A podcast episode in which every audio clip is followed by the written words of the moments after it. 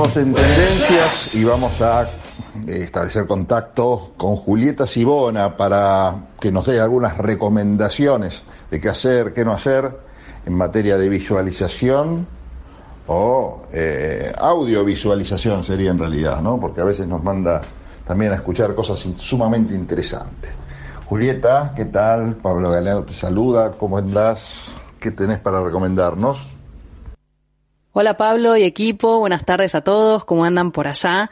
Eh, yo acá con muchas ganas de hablar de cine, sobre todo porque todavía se está realizando el Bafisi, el Festival Internacional de Cine Independiente, y hay muchas películas para ver, tanto en salas como para ver online. Y por eso, si están de acuerdo, eh, vamos a focalizarnos esta semana nuevamente en este gran evento cinéfilo. Porque, digo, no solamente por el evento en sí, lo que significa para los que nos gusta el cine, sino también porque está edición está marcada justamente por la vuelta a las salas y también por una gran oferta para ver desde nuestras casas, también para ver desde las plataformas y también está dirigida a un público tanto como muy cinéfilo, como que le gusta el cine, que quizás se anima a sus primeros festivales, como también al público infantil, familiar. Entonces me pareció que era, estaba bueno esta semana nuevamente centrarnos en, en este gran evento que es el Bafisi. La semana pasada estuvimos haciendo algunas consideraciones generales sobre el festival, estuvimos repasando las secciones que lo componen, recomendamos la sección trayectorias especialmente, eh, pero bueno, muy brevemente voy a recordar las coordenadas para los que se enganchan recién esta semana. Vas a poder encontrar toda la programación y toda la, información en la página ciclos y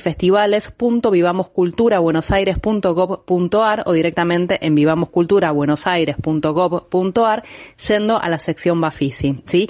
De ahí vas a poder buscar las películas, tanto eh, ver la grilla como si fuera impresa o, en, alguna de las sedes, que te voy a decir cuáles son, puedes eh, tomar una grilla en papel, que hacía mucho que no las veíamos, las grillas en papel están buenísimas, y si no, directamente desde la página ir buscando las películas que querés ver por sección, eh, por temática, por día, etcétera. Las sedes que lo componen son el Cultural San Martín, el Anfiteatro del Parque Centenario, el Monumental Lavalle, el Cine Lorca, Gaumont, la Alianza Francesa, también el Museo del Cine, la Sala Leopoldo Lugones, el Cosmos, el Centro Cultural 25 de Mayo, ahí entre un virato 4444, también Lucina del Arte y algunos, este, algunos focos del festival que están distribuidos en barrios, como por ejemplo en el barrio Padre Mujica. Las entradas son muy económicas, 150 pesos la entrada general, 100 para jubilados y estudiantes y también las funciones del baficito para los más chiquitos y los focos. Y ojo al piojo, el 80% de la programación está disponible online en la página www.ciclosyfestivales.vivamoscultura.buenosaires.gov.ar. Justamente como la semana pasada estuvimos hablando de algunas consideraciones generales también de la sección trayectorias, estos grandes autores que estaban dentro del, del Bafisi, en esta oportunidad me gustaría más quizás ir picoteando un poco sobre las distintas secciones y en tal caso contarte películas o, mencionarte algunas películas que vi que me gustaron o me interesaron mucho, eh, lo cual no significa que todas las demás no estén buenísimas, sino este, son películas que bueno que vi, que, que también me gustaría compartirlas con ustedes y, y quizás les den ganas de buscarlas y verlas o o no, o no, no tengan que ver con lo, con lo que están buscando en el momento. Pero bueno, te cuento un poquitito, Pablo, lo que estuve viendo. Dentro de la sección películas sobre películas, una, una, producción realmente muy interesante y muy pertinente para este festival y para estos tiempos que corren, es la película que en, en, español sería algo así como Cine, Registro Vivo de Nuestra Memoria. Es justamente una producción que se dedica a ahondar y a profundizar en el tema del archivo audiovisual en los distintos países, cómo se guarda en la memoria, en la memoria y, y, y físicamente ese gran patrimonio audiovisual que todo el mundo da por sentado, que en algún lado está, sobre todo en la era digital, eh, pero que sin embargo buena parte del cine se va perdiendo, ¿sí? Y cómo eh, los profesionales dentro de este ámbito, los distintos países y las distintas instituciones se preguntan y trabajan para resguardarlo. Eh, la película es muy linda, y me parece que es muy interesante porque aborda, tiene como una visión, por un lado, técnica, concretamente, eh, que tiene que ver justamente con, lo material y con el trabajo que tiene que ver con eh, justamente en resguardar todo este patrimonio. También una visión histórica que tiene que ver con cómo se guardó eh, a través del tiempo este patrimonio. También global, qué es lo que pasa en los distintos países. Por supuesto, artística. Y al mismo tiempo lo hace con un relato muy convocante y muy atrapante. Y para los que somos periodistas no nos pasa este desapercibido la gran producción que tiene esta película, porque ahí vamos a encontrar entrevistas a directores como Costa Gabras, eh, Ken Loach, Fernando Trueba, y la lista sigue. De Argentina está Paula Félix Didier, que es la directora del, Museo del Cine, que también vienen haciendo como un trabajo muy interesante. Eh, yo para los que les gusta esta temática y los que les gusta el cine en general, porque realmente no, no es una película, como te decía Pablo, es muy convocante y muy atrapante. No es solamente para entendidos, pero realmente le da una dimensión muy interesante a esto que quizás no lo pensamos habitualmente, que tiene que ver que cómo guardamos eh, la memoria, nuestra memoria, en nuestra memoria y cómo se guarda el cine en los distintos momentos y en los distintos lugares también. Dentro de la competencia argentina, una de mis películas preferidas fue Julia, no te cases, un documental familiar de Pablo Levi, el mismo director de Novias Madrinas 15 años, una película que tuvo muy, fue muy bien recibida en, en, en algún anterior, incluso tuvo en televisión también y tuvo proyecciones comerciales. Julia, no te cases, eh, todavía tiene funciones, realmente te la recomiendo.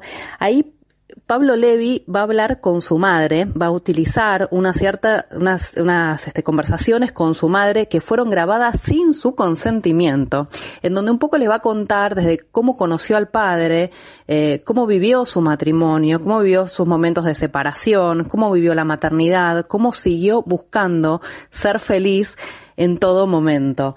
Eh, tiene muchísimos méritos este documental. Primero, el título, Julia, no te cases, tiene que ver con que la abuela de Pablo Levi le dijo a su madre antes de, casarte, de casarse, Julia, no te cases.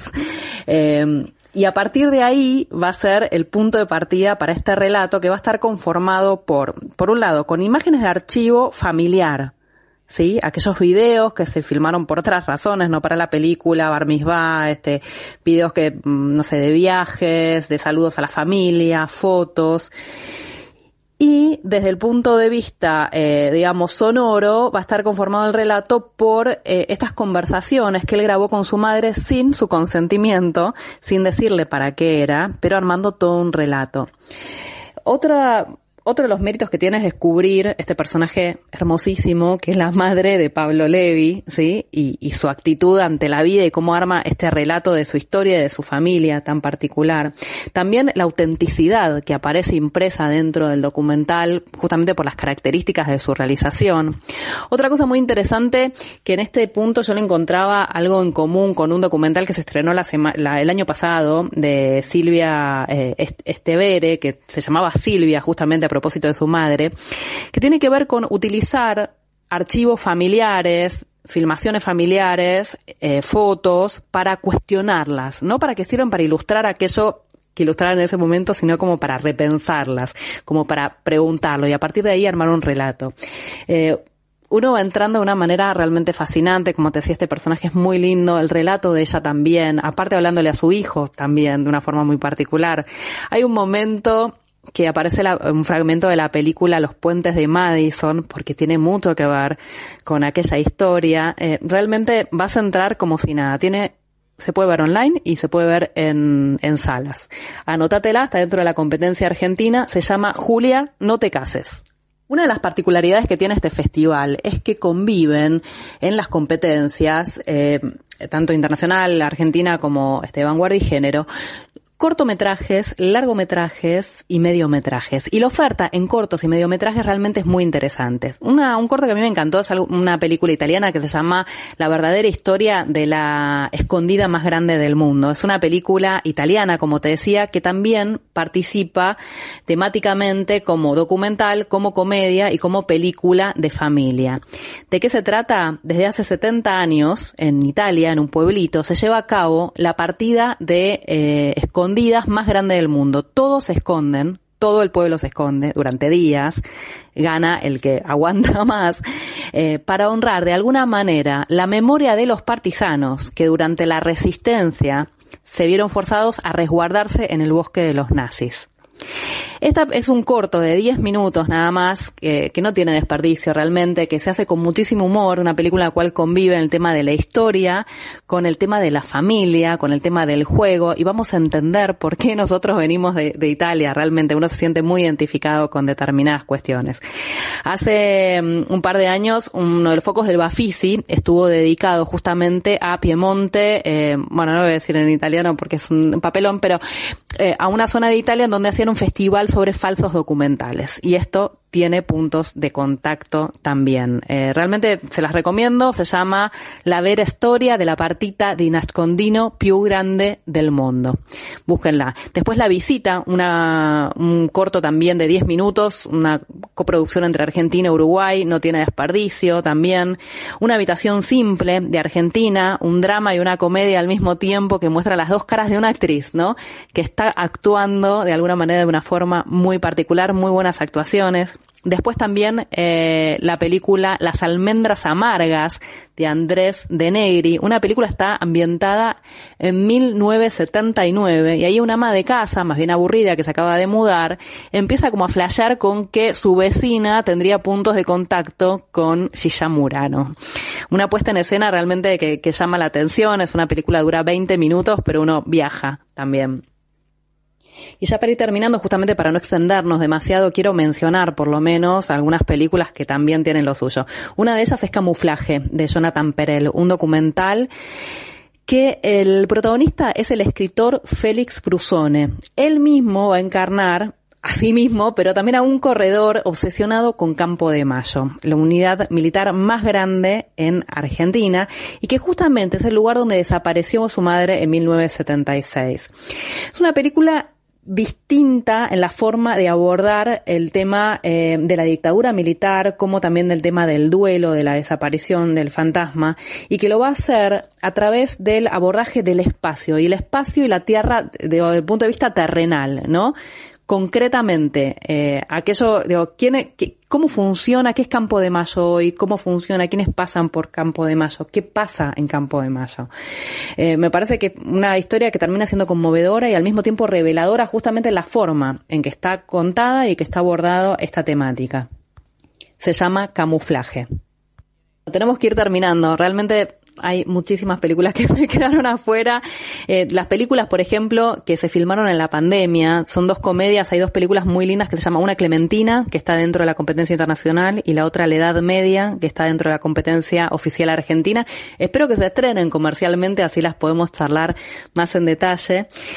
Pero las traigo también porque están disponibles para ver de forma online y realmente valen la pena. Y ya por ultimísimo, y con esto Pablo me despido, te prometo, eh, dentro de la sección Hacerse Grande, quería mencionar una película que si bien tiene una narración eh, bastante convencional para lo que es el Bafisi, que por general es más arriesgado eh, o más raro, si se quiere, es la película Cadejo Blanco. Es una coproducción entre Guatemala, Estados Unidos y México. Está dentro, como te decía, de la sección Hacerse Grande, esta sección que tiene que ver con el tema de momentos de transiciones, de, conformación de una identidad, de, en momentos donde se pasa, por ejemplo, de la niñez a la adolescencia, de la adolescencia a la adultez.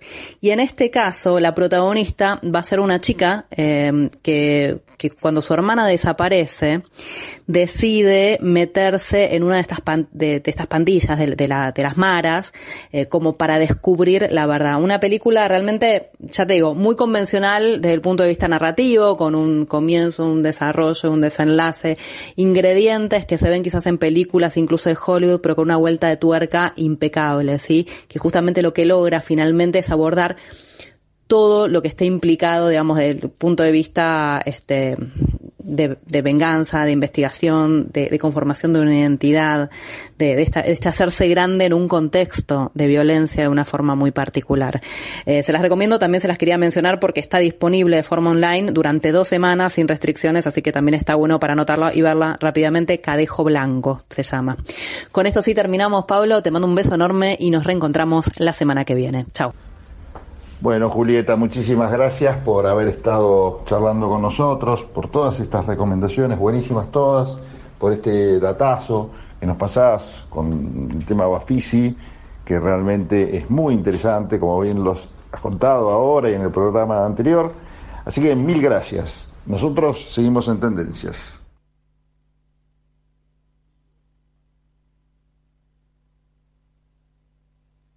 Ecomedios.com AM1220.